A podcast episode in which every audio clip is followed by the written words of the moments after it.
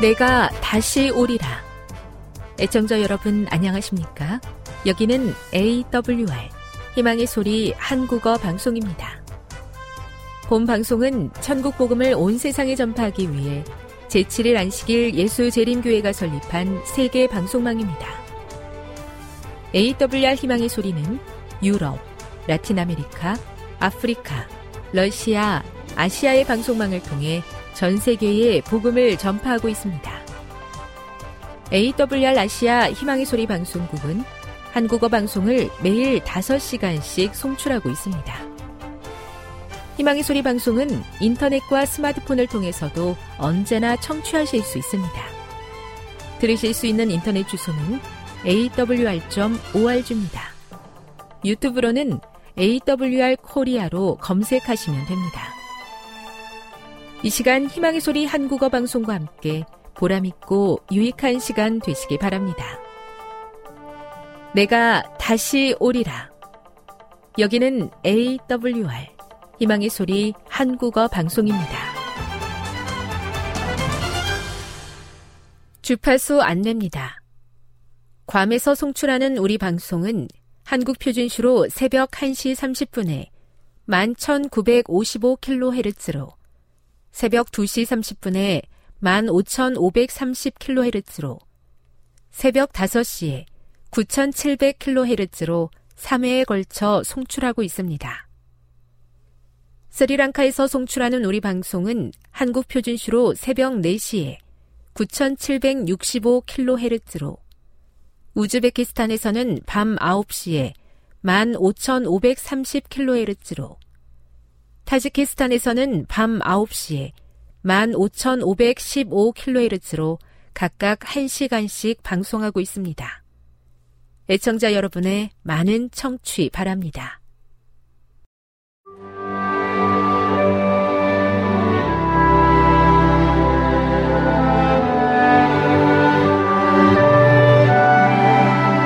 읽어주는 교과 셋째 날 7월 25일 화요일 막힌 담을 헐어내시고 바울은 그리스도께서 법조문으로 된 계명의 율법에 대해 어떤 조치를 취하셨다고 하는가? 예수께서 그렇게 하신 이유는 무엇인가? 바울은 여기서 헤롯 성전에 이스라엘 궁정을 둘러싸고 있던 난간 또는 담장, 그 담 안으로 들어가면 죽음을 맞을 수 있는 위협을 암시하였을 것이다. 바울은 이 담이 무너지고 이방인들이 하나님을 경배하도록 온전히 접근할 수 있는 권리가 주어지는 것을 그려본다. 그 벽은 십자가에 의해 제거되었다. 거기에서 우리는 유대인과 이방인, 이 두 민족이 실제로는 하나라는 것을 알게 된다. 어떤 사람들은 에베소서 2장 14에서 15절이 안식을 계명을 포함한 10계명이 십자가에 의해 폐지 또는 무효가 되었다 가르친다고 생각한다. 그러나 에베소서는 바울이 십계명을 그리스도인의 제자도를 형성하는 데 필요한 원천으로서 깊이 존중하고 있음을 보여준다. 그는 다섯 번째 계명을 인용하고 다른 계명에 대해서도 언급하고 있다. 이것은 율법에 대한 바울의 이전 주장과도 일치한다. 바울은 율법의 오용을 지적하지만 율법 자체를 존중하고 그 연속성 또한 분명히 인정한다. 따라서 이 구절들을 사용하여 십계명의 폐지를 주장하는 것은 율법의 영속성에 관한 성경의 다른 모든 구절에 비추어 볼 때 바울의 의도를 분명 잘못 해석한 것이다. 오히려 유대인과 이방인 사이에 쐐기를 받고 특히 이방인을 하나님의 백성 사이의 완전한 협력 관계와 예배 참여에서 배제하기 위해 율법을 사용하는 것은 바울에게 혐오스러운 일이며 율법의 신성한 의도를 오용하는 것이다. 에베소서 2장 14, 15절에서 바울이 법조문으로 된 계명의 율법이라는 복잡한 문구로 표현한 율법은 유대인과 이방인을 구분하는 율법의 의례적인 측면이거나 유대인과 이방인을 분리하는 쐐기로 해석, 확대 오용된 구약의 법체계 전체를 의미한다. 교훈입니다. 바울은 이방인과 하나님의 백성 사이를 갈라놓은 율법의 잘못된 사용을 반대하지만 십계명을 제자도의 원천이요 하나님의 율법으로서 존중한다. 묵상 그리스도에 대한 공통된 사랑이 서로 간의 차이를 극복하기에 충분해야 하는 이유는 무엇이라고 생각합니까? 적용 제7일 안식일 예수 재림교회 신자들 또는 더 넓은 기독교 공동체 구성원들 사이에서 직면하고 극복해야 할 갈등과 차이는 어떤 것들이 있을까요? 영감의 교훈입니다. 어떤 율법이 폐지되었나? 그리스도께서 죽으시면 모든 희생 제물들을 바칠 필요가 없게 될 것이다. 이것이 바로 그리스도께서 제하여 버리사 십자가에 못 박으신 율법이다.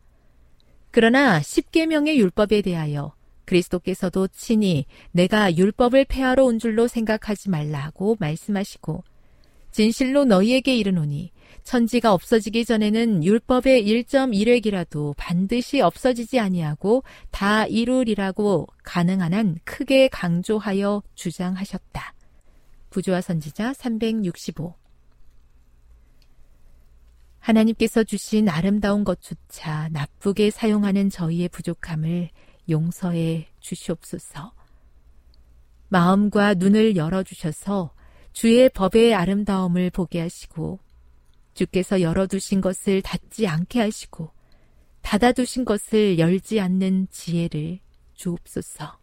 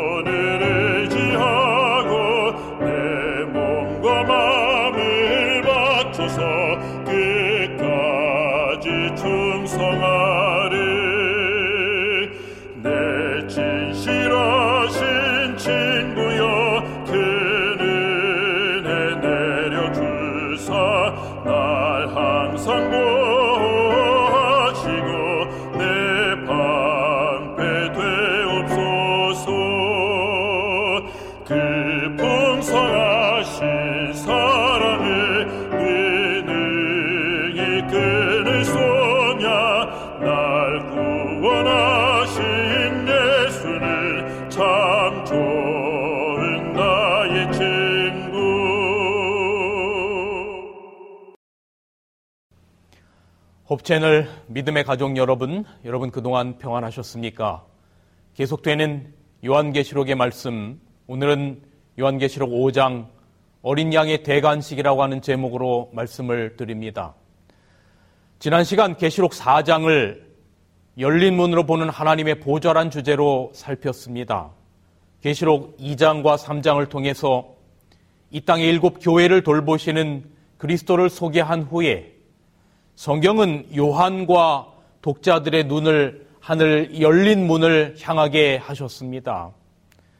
하나님의 보좌에서 열린 문을 통하여 바라본 하나님의 보좌에서 이 땅에서 구속받은 사람들의 대표인 24 장로들과 내 생물 즉 천사들이 창조주 하나님을 찬양하는 모습을 우리는 보았습니다.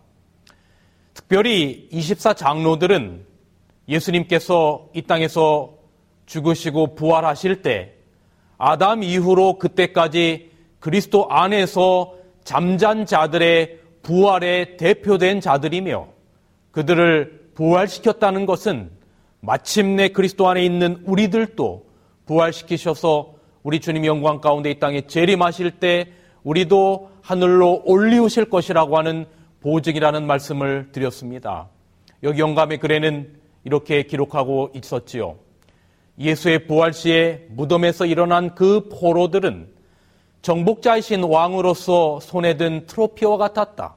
이와 같이 그는 무덤을 이기시고 죽음을 정복하신 그의 승리를 증명하였고 모든 죽은 의인들을 무덤에서 부활시키겠다는 맹세와 선도금을 준 셈이었다.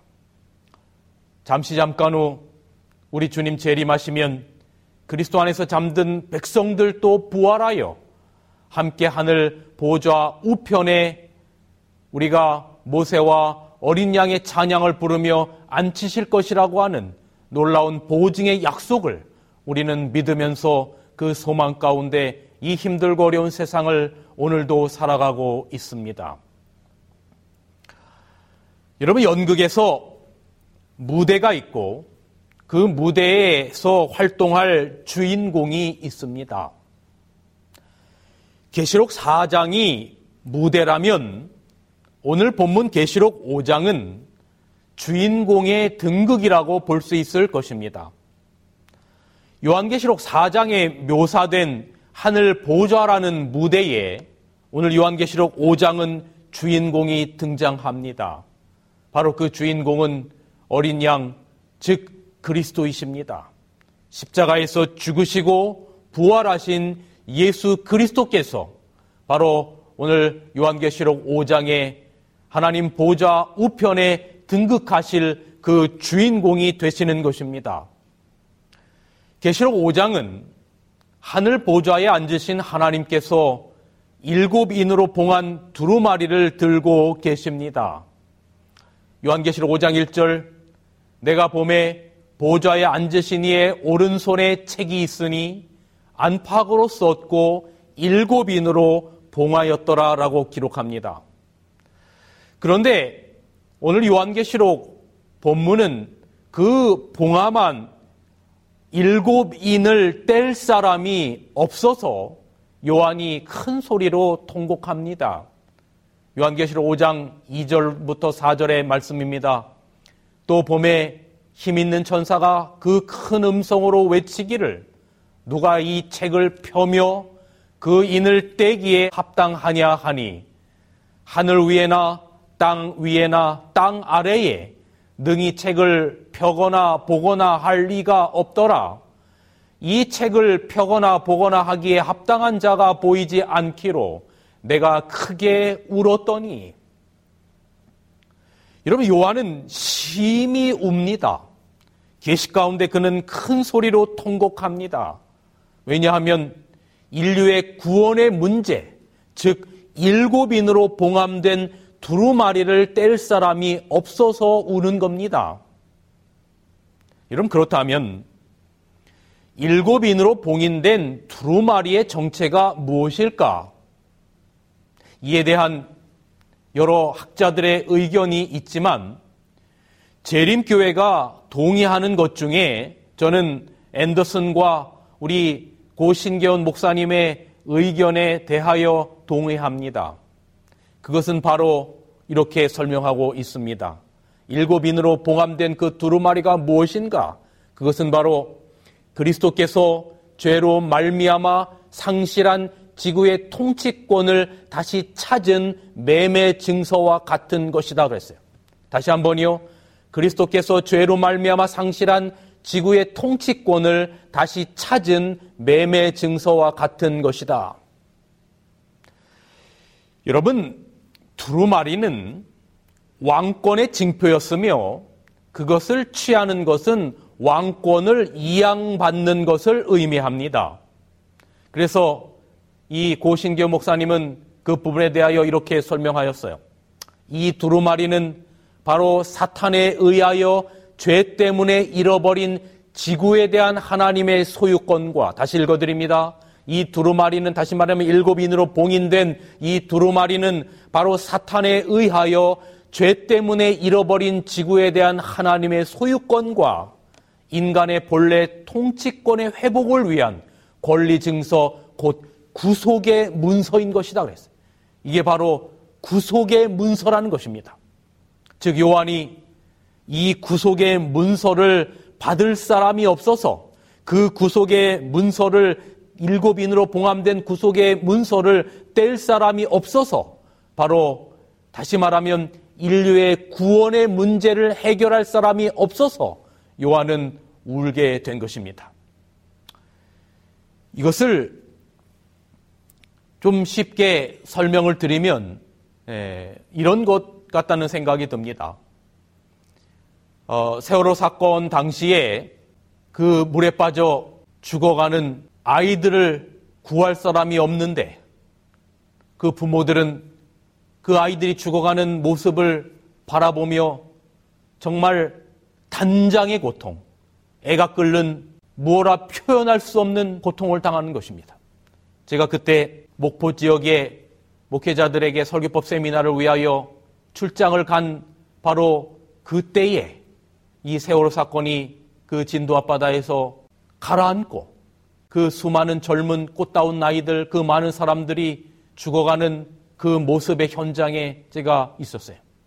그런데 제 옆에 있던 어떤 아주머니가 자지러지는 듯한 소리를 지르면서 우는 것입니다. 핸드폰에 그 가라앉고 있는 세월호 안에서 자기 딸이 보낸 카톡이 어머니에게 온 거예요. 엄마, 내가 아무래도 살지 못할 것 같아 물이 들어와. 엄마의 딸로 태어나서 고마웠어. 엄마 사랑해라고 하는 그 자식으로부터 온 카톡을 바라보는 이 애미의 심정은 정말 무엇라 표현할 수 없는 온 애간장이 다 녹는 그러한 고통이었죠.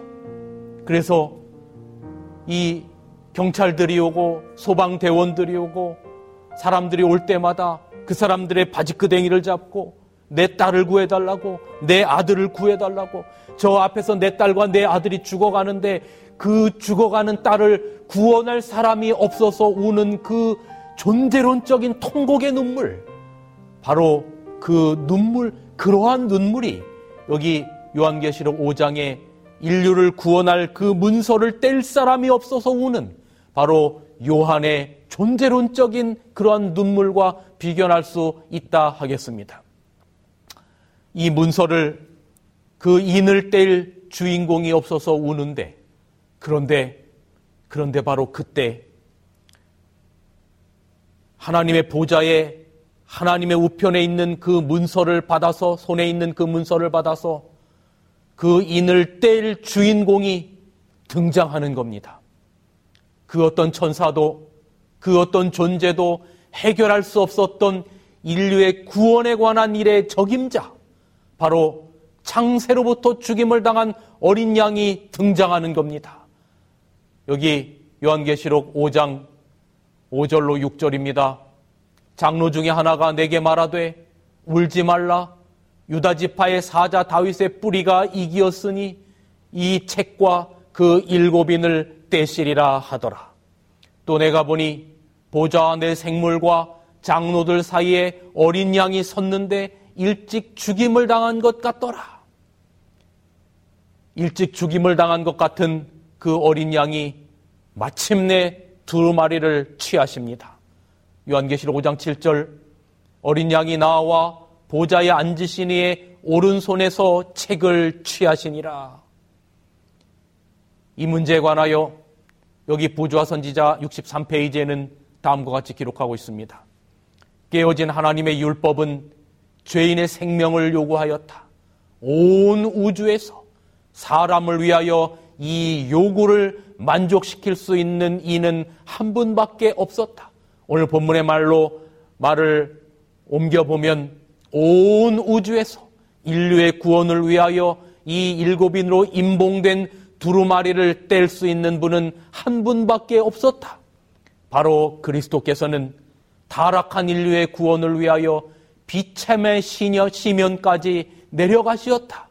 바로 인류의 구원의 문제를 위하여 하나님의 아들 독생자 예수 그리스도께서는 이 죽음의 가장 깊은 절망의 골짜기에까지 십자가를 통하여 내려가심으로 말미암아 마침내 하늘로 승천하시고 하나님 보좌 우편에 등극하시면서 그 인류의 구속의 문서 그 두루마리를 주님께서 받으셨다라고 하는 그런 의미를 가지고 있는 것입니다. 여러분 구약의 대관식에서 제사장이 왕자를 궁궐로 인도하여 그 머리에 왕관을 씌우고 율법책을 주고 기름을 부어서 왕으로 삼았던 것처럼 어린 양이 일곱인으로 봉한 두루마리를 취하시는 것은 어린 양 즉 예수 그리스도의 하늘 대관식 장면을 나타내는 겁니다. 어린 양 예수 그리스도께서 하나님 보좌 우편에 앉으심으로 하나님과 함께 우주의 공동 통치자가 되었음을 나타내는 겁니다. 그리스도께서 유다 지파 다윗의 뿌리로 그렇게 승리하셨다고 기록하고 있어요. 여기 여러분 유다 지파 다윗의 뿌리가 이기셨다라고 하는 이 이겼다라고 하는 말의 의미가 무슨 말입니까? 첫째는 사단 마귀를 이겼다는 것입니다. 여기 히브리서 2장 14절의 말씀 죽음을 통하여 죽음의 세력을 잡은 자 곧 마귀를 멸하신 것입니다. 십자가를 통해서 창세기 3장 15절에 뱀의 머리가 완전히 부서진 것입니다. 그리고 예수님께서 이 이기셨다라고 하는 바로 그 말의 의미는 두 번째로는 부활로 죽음을 정복하셨다는 의미를 가지고 있습니다. 여기 디모데후서 1장 10절의 말씀 그는 사망을 패하시고 복음으로써 생명과 썩지 아니할 것을 드러내신지라. 예수 그리스도는 사망을 정복하셨다는 겁니다. 사망을 이기셨다는 거예요. 사망을 사망하게 만드신 겁니다. 이게 바로 창세로부터 죽임을 당한 어린 양이 이겼다라고 하는 두 번째 의미가 된 것입니다. 사탄을 이기고 바로 부활로 죽음을 정복하셨고 세 번째로는 예수 그리스도께서 죄를 이기셨다는 겁니다. 히브리서 1장 3절에 죄를 정결케 하는 일을 하시고 높은 곳에 계신 위험의 우편에 앉으셨느니라. 죄를 정결케 하신 거예요. 예수 그리스도 안에 있는 자들의 죄를 그분께서 도말하시고 정결케 하신 것입니다. 바로 이것이 예수님께서 이기셨다라고 하는 그 말의 의미가 되는 것입니다. 이처럼 승리하시고 예수 그리스도는 하나님 보좌 우편에 봉인된 두루마리를 취하시면서 등극하셔서 온 우주에 하나님과 함께 공동 통치자로 등극하신 것입니다. 재림교회 성경학자인 조한 폴리는 이 부분에 대해서 이렇게 설명합니다. 계시록 5장의 핵심 주제는 그리스도의 승리하심과 그분이 아버지 보좌에 동석하시어 보좌를 공유하시는 것이다 그랬어요. 다시요. 5장의 핵심 주제는 그리스도의 승리하심과 예수 그리스도께서 아버지 보좌에 동석하시어 보좌를 공유하시는 것이다. 라고 그렇게 기록하고 있습니다. 여러분, 요한은 예수 그리스도께서 하나님 보좌 우편에 등극하시는 것을 계시 가운데 보는 겁니다. 곧 요한의 눈물은 일곱 인으로 봉인된 두루마리를 뗄 인류의 구원의 문제 구속의 문서를 뗄 사람이 없어서 통곡했던 요한의 눈물은 마침내 예수 그리스도가 계심을 깨닫고 희망과 기쁨으로 변했어요. 그토록 뵙고 싶었던 주님께서 가장 중요한 순간에 역사의 무대의 중앙에 출연하시는 겁니다. 예수님이 여러분과 저를 눈동자처럼 지키시고 사랑하시는 바로 그분이 우주의 통치자로 등극하신 것입니다. 저는 이 요한계시록 5장의 말씀 가운데 특별히 한 절에 저의 눈이 갔어요. 그것은 바로 6절 중간 부분입니다. 계시록 5장 6절 내가 보니 보좌와 내 생물과 장로들 사이에 어린 양이 섰는데 일찍 죽임을 당한 것 같더라. 여러분, 왜 성경은 구원의 두루마리를 취하시는 어린 양이 일찍 죽음을 당한 것 같더라라는 말을 기록할까요? 그 어린 양은 몸에 고난의 흔적이 있습니다. 그것은 십자가의 흔적이요, 희생과 사랑의 상처입니다. 그것은 영원히 쇠하거나 사라지지 않는 아름답고 가장 영광스러운 흔적이요 표가 되는 것입니다. 인류의 구원을 위한 십자가의 흔적, 그 흔적을 지우지 아니하시고 예수 그리스도께서 하나님 우편에 앉으셨어요. 그래서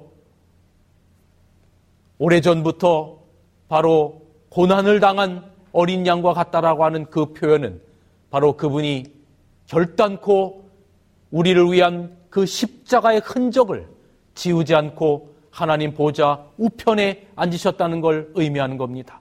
그 말은 그 십자가의 흔적을 그분의 손바닥에 가지고 계시다라고 하는 그 말은 일찍부터 죽임을 당한 어린 양이라고 하는 그 말은 바로 내가 너희를 결단코 잊지 않겠다라고 하는 의미가 되는 것입니다. 여러분 여기 영감의 글에는 이렇게 기록합니다. 그리스도는 성화되고 거룩한 인성을 입으신 채 하늘로 올라가셨다.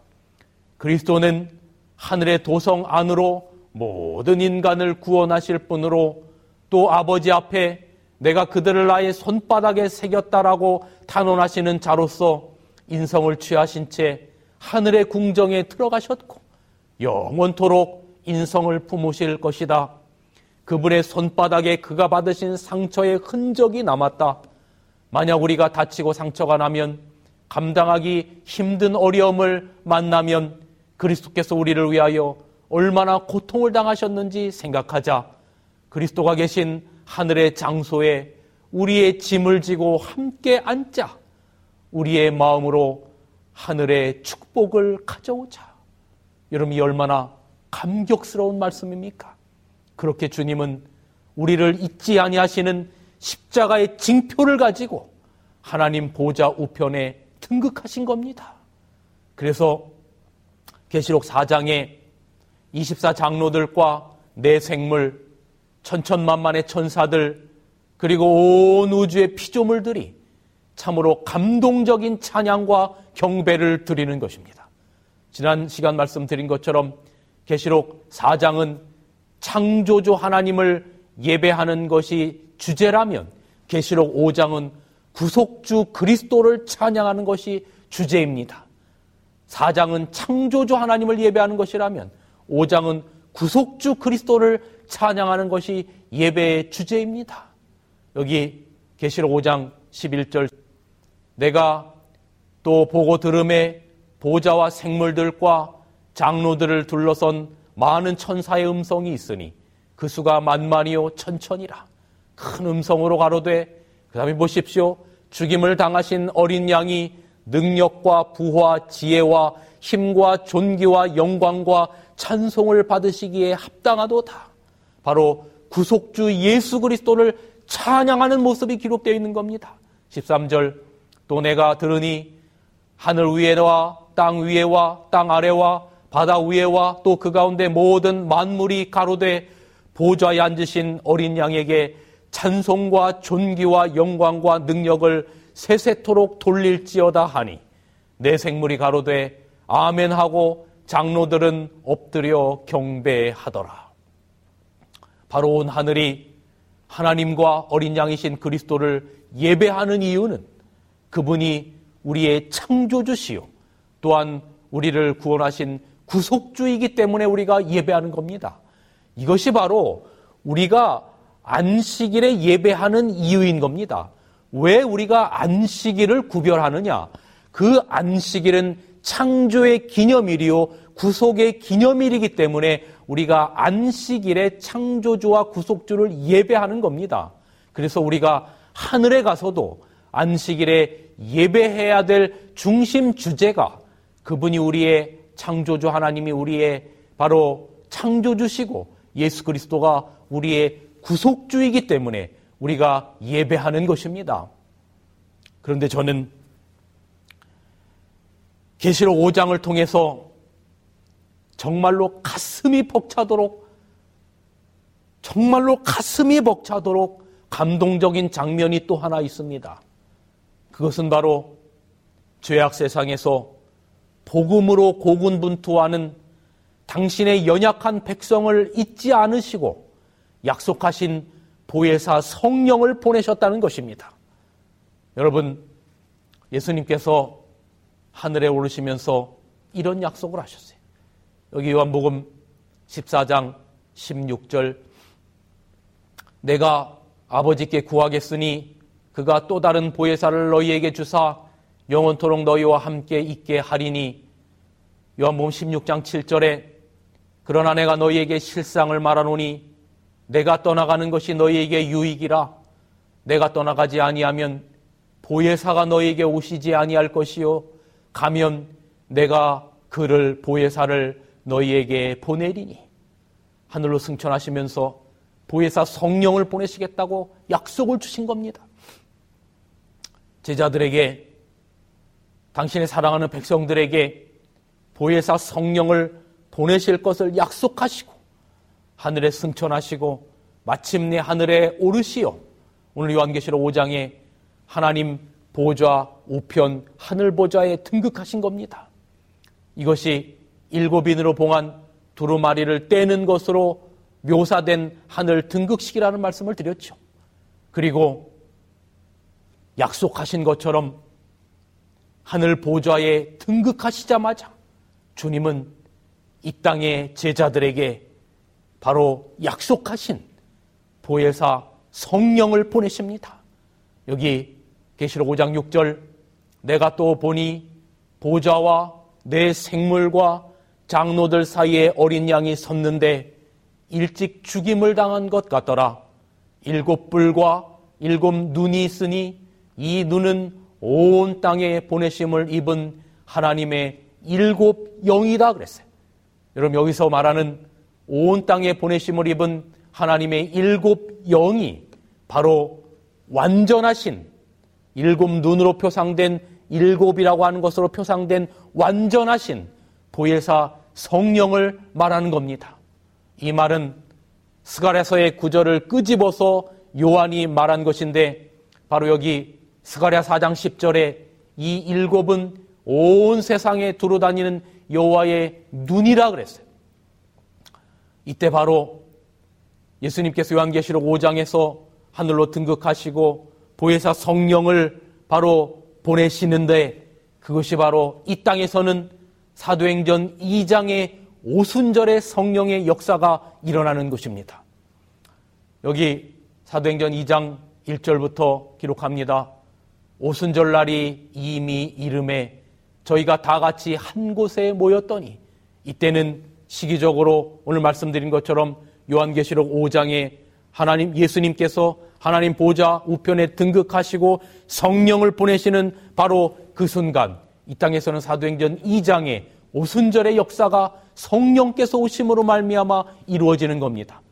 사도행전 2장 2절 호련히 하늘로부터 급하고 강한 바람 같은 소리가 있어 저희 앉은 온 집에 가득하며 불의 혀같이 갈라지는 것이 저에게 보여 각 사람 위에 임하여 있더니 저희가 다 성령의 충만함을 받고 성령이 말하게 하심을 따라 다른 방언으로 말하기를 시작하니라. 여기 영감의 글은 사도행적 38페이지, 39페이지 영문 이렇게 기록합니다. 그리스도의 승천은 그의 제자들이 약속된 축복을 받게 되리라는 신호였다. 하늘문으로 들어가신 그리스도께서는 천사들의 경배를 받으시며 보좌에 오르셨다. 오늘 보면 계시록 5장의 이야기죠. 이 예식이 끝나자마자 다시 말하면 하늘 즉위식이 끝나자마자 성령이 제자들에게 풍성이 내려졌다. 오순절 성령 강림은 구주의 취임식이 끝났다는 하늘의 통고였다. 여기 또 보십시오. 이제 때가 이르렀다. 성령께서는 그리스도의 처형과 부활과 승천을 기다려 왔었다. 열흘 동안 제자들은 성령을 간구하였고 하늘에서는 그리스도께서 그들의 간구에 중보를 더하였다. 이때 하늘의 희년 곧 즉위와 취임식의 때이었다. 이때는 하늘의 희년 곧 즉위와 취임식의 때이었다. 다시 말하면 요한계시록 5장의 그때는 하늘의 희년 곧 즉위와 취임식 때이었다. 그는 사로잡은 자를 이끌고 하늘로 오르시었고 이제 제자들 위에 부으실 성령을 간구하였다. 그래서 이 땅에 오순절 성령의 역사가 일어난 겁니다. 사랑하는 홉 채널 믿음의 가족 여러분, 그랬습니다. 주님은 이 땅의 백성들을 잊지 않으셨습니다. 하늘 승천하셔서 하나님 보좌 우편에 앉으시자마자 고통당하는 이 땅의 백성들에게 보혜사 성령을 약속대로 보내셨습니다. 그리하여 오순절 성령 역사가 일어난 것이었습니다. 그러므로 계시록 5장과 5장과 사도행전 2장은 대단히 밀접한 관계가 있는 것입니다. 사랑하는 여러분이시여 주님께서 이 죄악의 이 예수님께 이 죄악의 세상은 참 말할 수 없는 고난의 장소였죠. 33년 반의 생애 가운데 어쩌면 인간적인 측면에서 보면 다시는 돌아, 돌아보고 싶지 않은 그런 장소였을지 모릅니다. 예수님께서 자기를 구원하려던 이 예수님께서 구원하려던 그 이 땅의 자기 백성들에게 온갖 핍박과 조롱과 욕설과 모욕을 당하셨어요. 그분을 환영하지 않고 침뱉음과 십자가의 고난을 준 바로 그곳이 이 땅입니다. 그러니 만약에 저 같으면 하늘에 올라가면 이 땅에서의 모든 일들은 다 잊어버리고 싶을지 모릅니다. 마치 남자들이 군대에서 나올 때 다시는 그 부대 쪽을 향하여 뭐, 예? 소변도 안, 안 한다는 그런 말이 있는 것처럼 예수님께 있어서 인간적인 절하면 측면에서 보면 어쩌면 이 죄악의 세상은 그분께 고통만을 드린 다시는 돌아보고 싶지 않은 곳일지도 모릅니다. 그러나 여러분, 주님은 어쩌면 그리도 잊고 싶을지도 모르는 이 땅과 백성들을 그분의 가슴과 손바닥에 새기셨어요. 하나님 보좌 우편에 등극하시고 보혜사 성령을 보내신 겁니다. 잊지 않으실 뿐만 아니라 지금도 우리를 위하여 충보하고 계십니다. 아버지, 아버지, 나의 피, 나의 피 하면서 충보하고 계시는 거예요. 그 예수 그리스도의 피가 보증이 되어 오늘도 우리는 영생의 소망을 가지고 살아갑니다. 사랑 여러분이요. 여전히 우리는 고난 가운데 있습니다. 그러나 여러분 꼭 기억하십시다. 상한 갈 때도 흔들리는 촛불도 주님은 결코 끄지 아니하신다는 사실을 말입니다. 이제 주님의 약속이 하나 남아 있습니다. 그것은 바로 오순절의 이른 비 역사의 정점을 찍게 될 늦은 비 성령의 역사와 함께 주님께서 이 땅에 다시 오시리라고 하신 재림의 약속이 남아 있습니다. 성경의 모든 약속의 결론이 무엇입니까? 계시록 마지막 장 마지막 절에는 무엇이라고 기록합니까? 22장 20절 이것들을 증거하신 이가 가라사대 내가 진실로 속히 오리라 하시거늘 아멘 주 예수여 오시옵소서. 하늘에 등극하셔서 성령을 보내시겠다는 약속을 지키시는 것을 보니 다시 오시겠다라고 하는 약속도 지키지 않으시겠습니까? 아멘 아닙니까? 그때까지 우리도 초대교회 백성들처럼 기도하고 말씀 안에서 좌로나 우로나 흔들리지 맙시다. 코로나 아니라 그 어떤 것들도 우리가 그리스도를 바라보고 살아가는 일에 있어서 흔들지 못하게 합시다. 진리의 반석 위에 굳건히 섭시다. 사랑하는 여러분, 한 주간의 승리를 빕니다. 하나님의 성령께서 여러분과 여러분의 삶의 터전을 지켜주시기를 간절히 기도하면서 오늘 말씀을 줄이겠습니다. 감사합니다.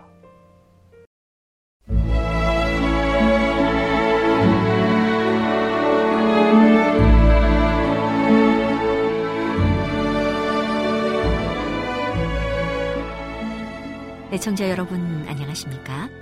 명상의 오솔길의 유병숙입니다.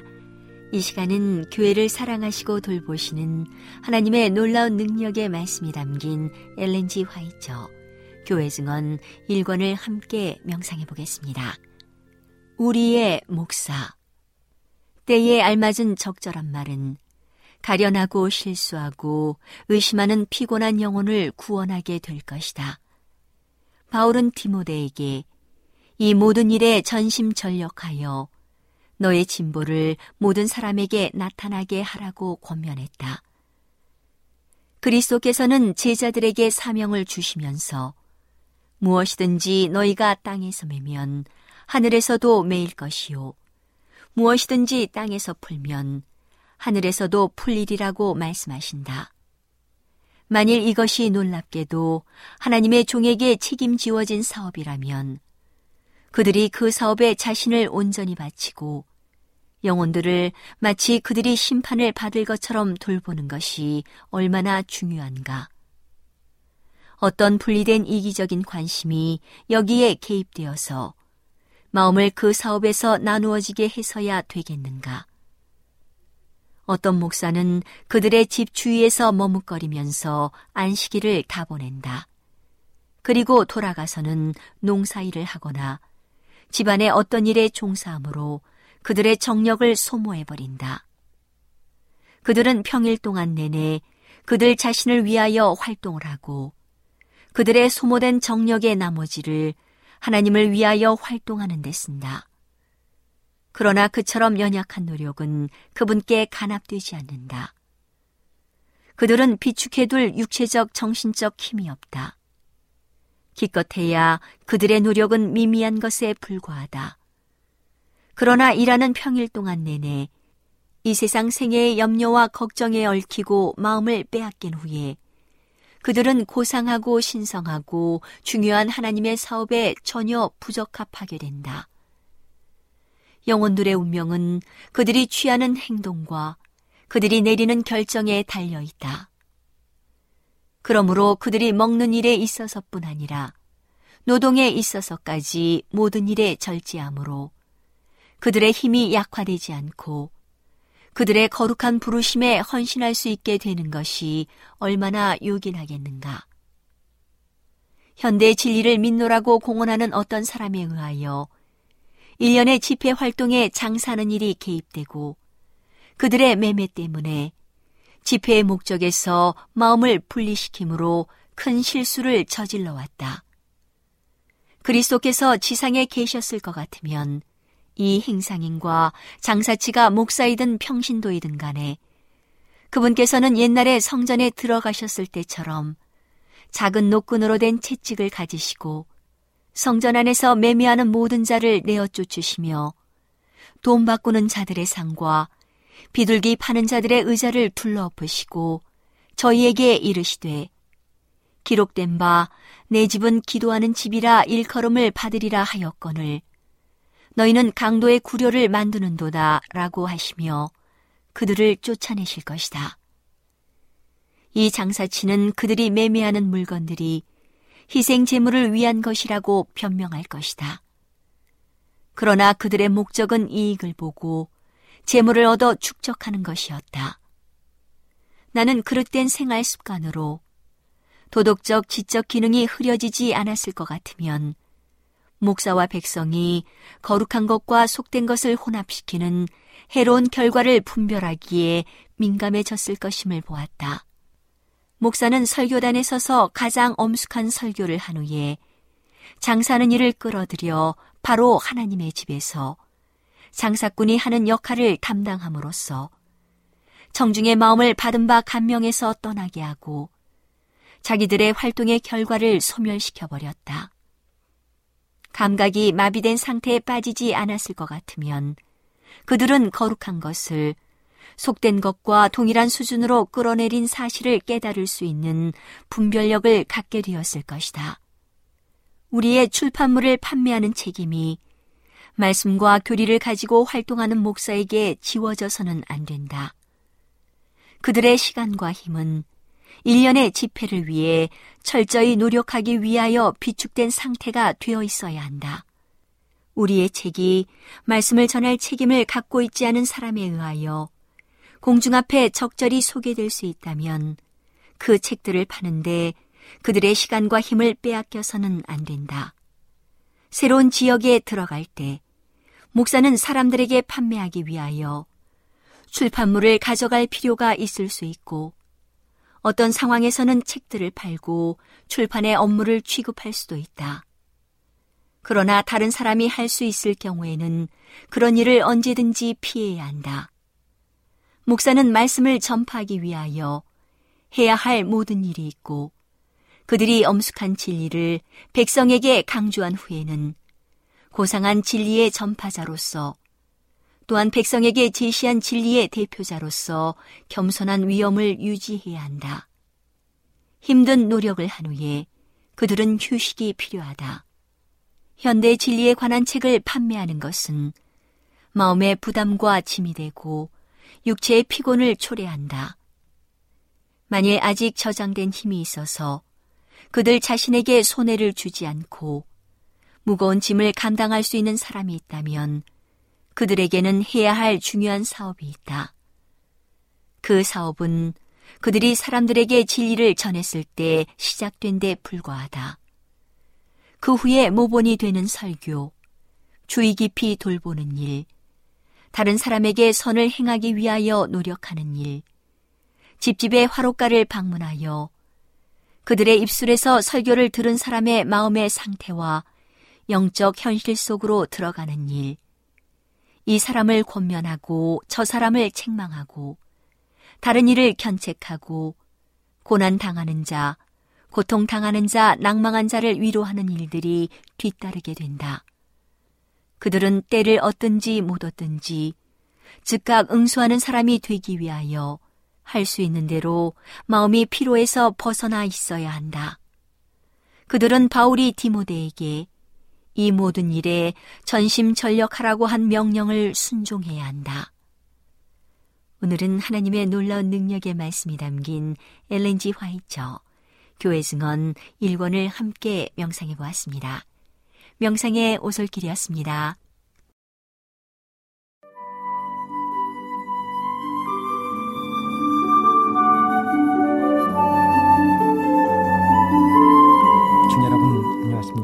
생명의 양식 시간입니다.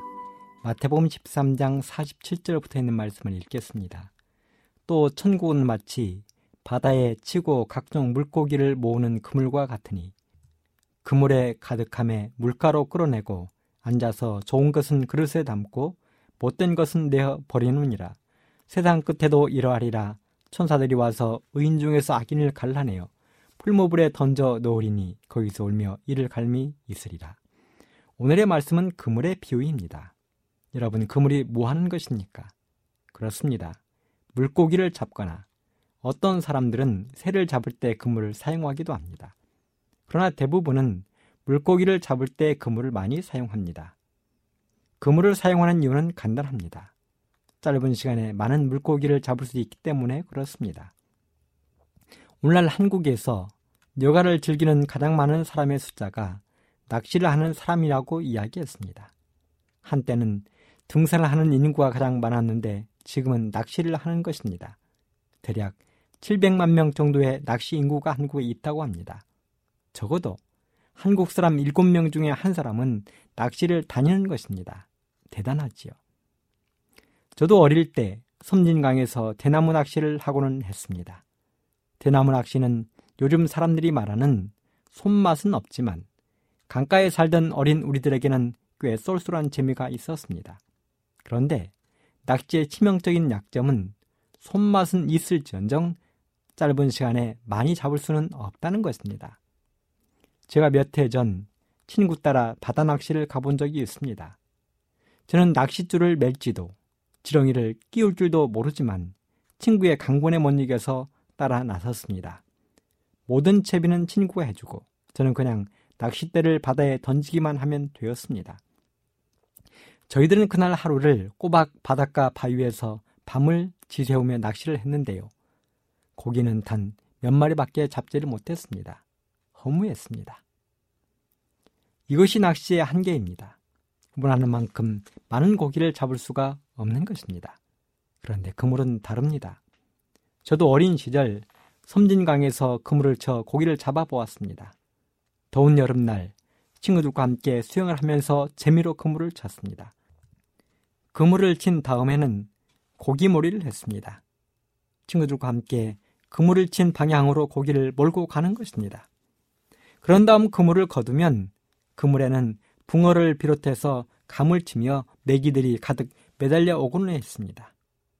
그래서 그물은 비록 손맛을 느낄 수는 없지만 짧은 시간 안에 많은 고기들을 잡을 수 있는 장점이 있는 것입니다. 그런데 오늘 예수님은 천국의 비유를 그물에 비유하셨습니다.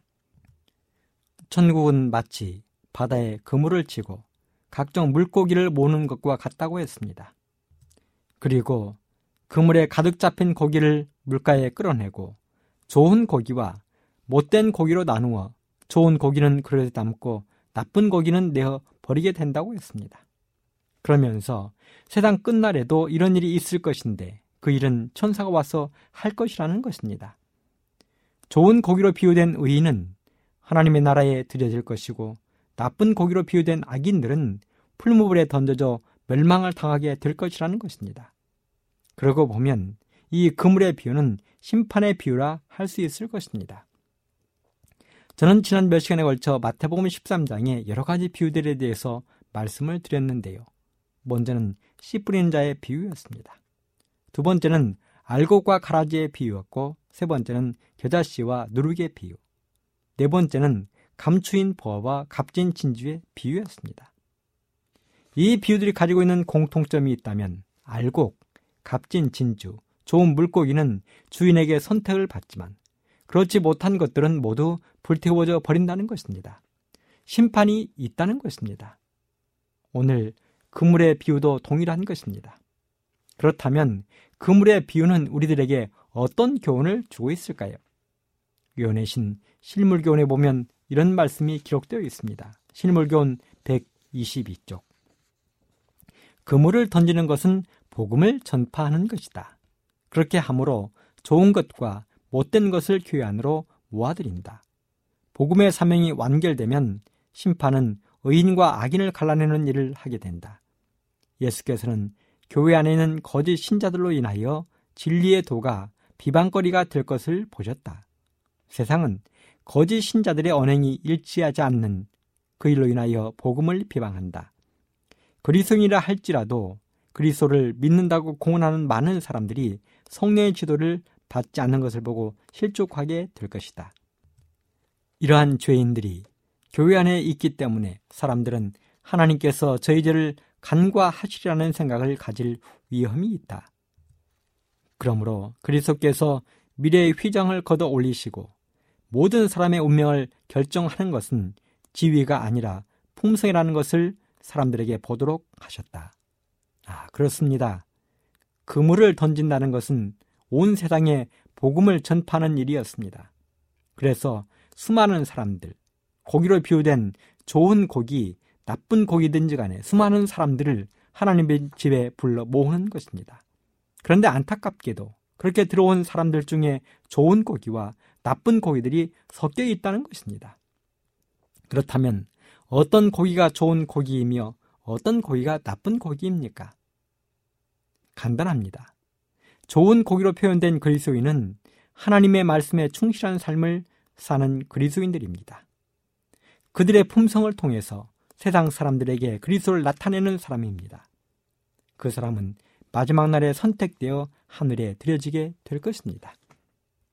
하지만 하나님의 집인 교회 안에도 가라지에 속하는 안 좋은 고기에 속하는 사람이 여전히 섞여 있다는 것입니다. 그리고 그들이 와여 하나님은 욕을 먹을 것이며 교회는 분란과 어려움을 겪을 것입니다. 그리고 그 일은 세상 끝날까지 계속될 것인데 마지막 날 최후의 심판 때 가라지로 안 좋은 고기로 분리되어 멸망을 당하게 될 것입니다. 각 시대 대쟁투 602쪽에 보면 이런 말씀이 기록되어 있습니다. 시련의 날이 이럴 때에 하나님의 말씀을 그들의 생애 법칙으로 삼은 자들이 나타날 것이다. 여름에는 상록수와 다른 나무를 뚜렷하게 구분할 수 없다. 그러나 겨울 바람이 불어오면 상록수는 변함없이 남아있지만 다른 나무들은 잎이 떨어져 그 가지가 벌거숭이가 된다. 이와 같이 지금은 마음이 거짓된 신앙 고백자들을 진정한 그리스인과 구별할 수 없다. 그러나 그 구별이 분명히 지어질 때가 이미 절박해 있다. 반대여 일어나라. 완구와 억압이여 다시 기대를 떨쳐보라. 박해의 불길이여 일어나라. 그리하면 반신반의의 위선적인 자들은 흔들리고 믿음을 버릴 것이다. 하지만 진정한 그리스도인들은 반석과 같이 굳게 설 것이며 그들의 믿음과 소망은 번영의 때보다 더욱 강하고 더욱 밝아지게 될 것이다. 그렇습니다. 애청자 여러분, 우리는 지금 이 시간 알고기입니까 아니면 가라지입니까? 좋은 고기입니까 아니면 안 좋은 고기입니까? 상록수입니까 아니면 찬 바람에 다 떨어져 버릴 벌거숭이 나무입니까? 우리 모두 알고 고로 좋은 고기로 상록수로 하늘 창고에 들여주는 여러분과 제가 되기를 간절히 바라면서 이 시간을 마치도록 하겠습니다. 감사합니다.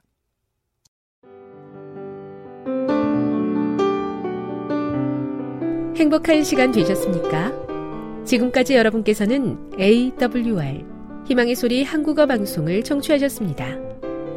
방송을 청취하시고 문의를 원하시는 분은 우편번호 02461 대한민국 서울시 동대문구 이문로 1길 11 희망의 소리 방송부 앞으로 편지나 엽서를 보내주시거나 지역번호 02-3299-5296에서 8번으로 전화 주시기 바랍니다. 지금까지 함께 해주신 애청자 여러분들께 감사드립니다. 애청자 여러분, 다음 이 시간까지 하나님 안에서 늘 평안하십시오. 감사합니다. 내가 다시 오리라. 여기는 AWR 희망의 소리 한국어 방송입니다.